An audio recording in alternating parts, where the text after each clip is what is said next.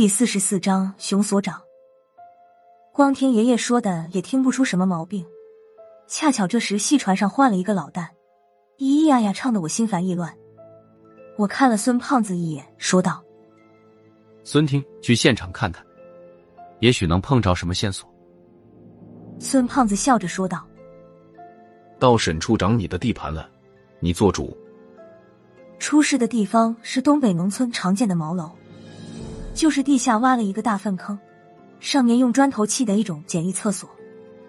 茅楼旁边的化粪池已经扒开了，淹死的人已经被捞了出来，用清水简单的清洗了几次，不过那股氨气的味道还是很重。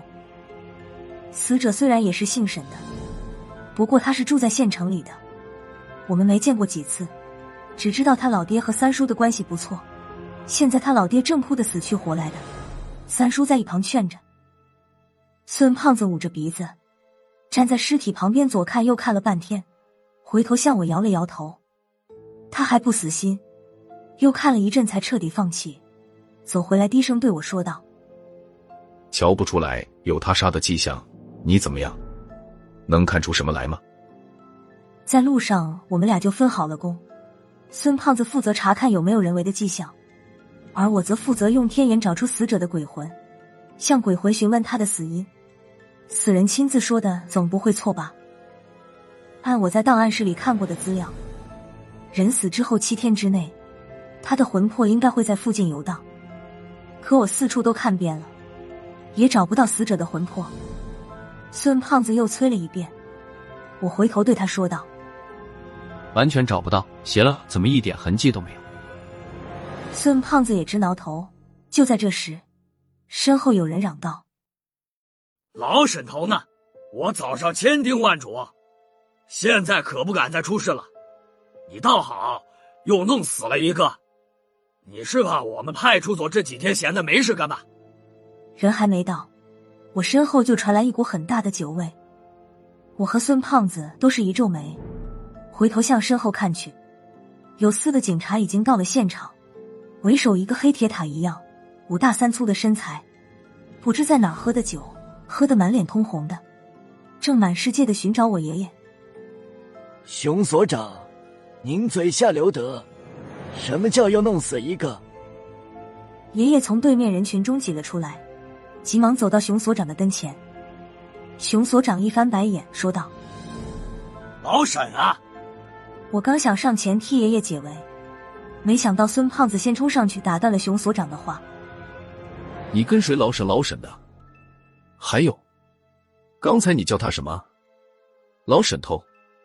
他比你爹的岁数都大，你敢叫他老沈头？”熊所长被孙胖子一阵抢白，脸上的红晕有些退了，不知是吓的还是气的，连说话都开始结巴起来：“你，你谁呀？三鼻子孔，多出一口！”话说了一半，突然打住，他的目光定格在孙胖子肩头的颈弦上，愣了半天，他才手忙脚乱的敬了个礼，说道：“领导，我我不知，不知道您。”孙胖子面无表情的说道：“知不知道一会儿再说，先把刚才那句话说完。三鼻子眼怎么了？”熊所长这时脸色已经煞白，刚才喝的酒已经全部化成了冷汗。听见领导发话了，支支吾吾的说道：“我我没说，那什么，不是我说。”他这么一解释，孙胖子更火了。我能理解他更生气的原因，不是我说敢学我们主任，你也配？孙胖子的脸立刻拉了下来，说道：“你的姓名、职务，为什么在出警的时候喝酒？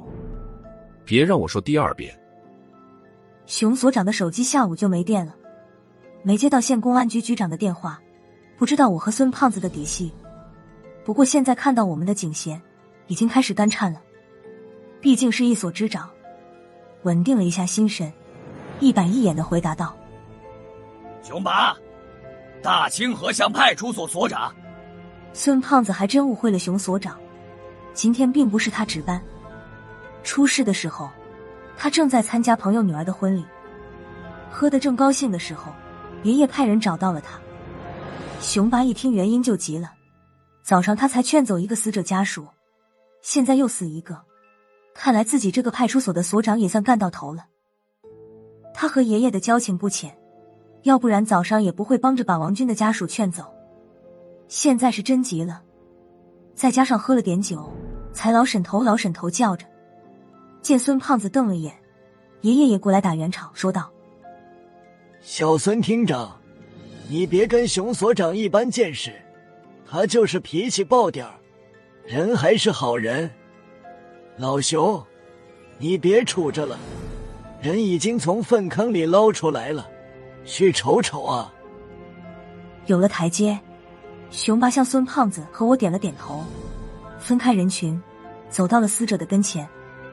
他给的说法和孙胖子判断的差不多，没有明显的外伤，可以初步排除谋杀的可能，又是一个倒霉鬼。不过具体的结果还是要等县公安局的技术人员检验过后给最后的结论。见周围的人越聚越多，孙胖子对我说道：“那阿子，在这儿待着没什么用了。”去河边走走。周围聚拢的大部分都是我的亲戚，这时已经有人过来打听我的职务和工作单位了。我正和他们胡说八道，孙胖子的这句话算是替我解了围。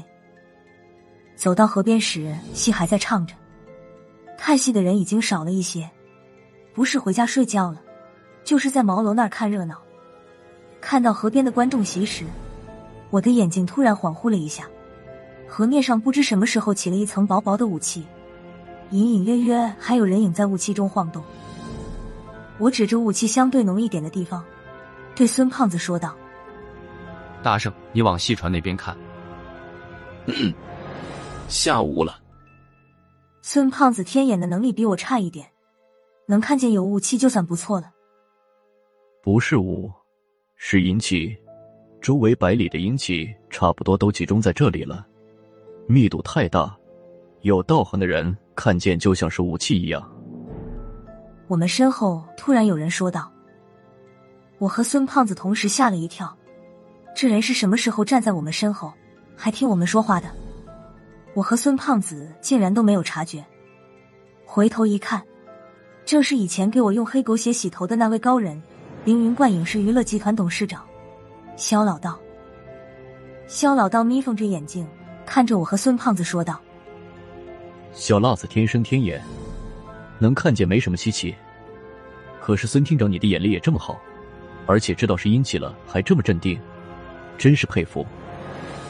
这人是爷爷的拜把子兄弟，理论上是我的干爷爷，能不得罪他还是尽量不得罪他的好。”我笑了一下，解释道：“老肖，我从来没叫过他干爷爷。他说他福薄，受不起孙厅长的六感。”比普通人强得多。再说了，一点阴气算什么？吃我们这口饭的什么没见过？肖老道笑着摇了摇头，嘴里念念叨叨的说道：“天知地知，你们知我也知。”说完，不再理会我们，撩开道袍，走到河边站了个好位置，对着刚出场的花旦喊了声好。孙胖子看着肖老道的背影，也是一皱眉，说道。这老棒子干嘛的？装神弄鬼的！要不是刚才看你爷爷朋友的份上，我早就削他了。别以为过了六七十孙爷，我就不敢打了。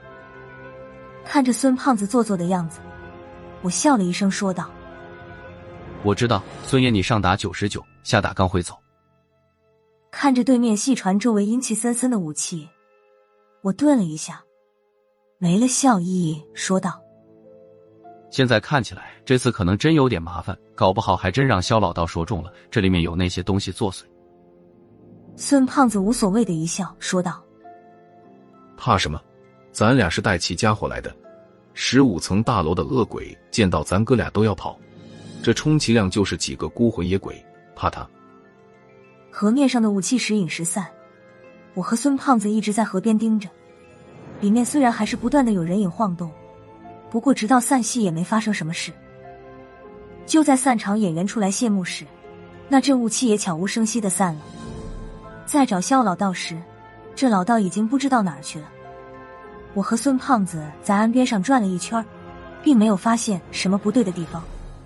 还想再转转来着，不曾想我亲爹远远的跑过来，通知我们俩，戏班子的夜宵马上就要开席，要我和孙胖子去撑场面。亲爹亲自过来请，这个面子当然要给。况且回来之后还没正经吃饭，就是在看戏的时候吃了点花生瓜子，到现在早就消化的差不多了。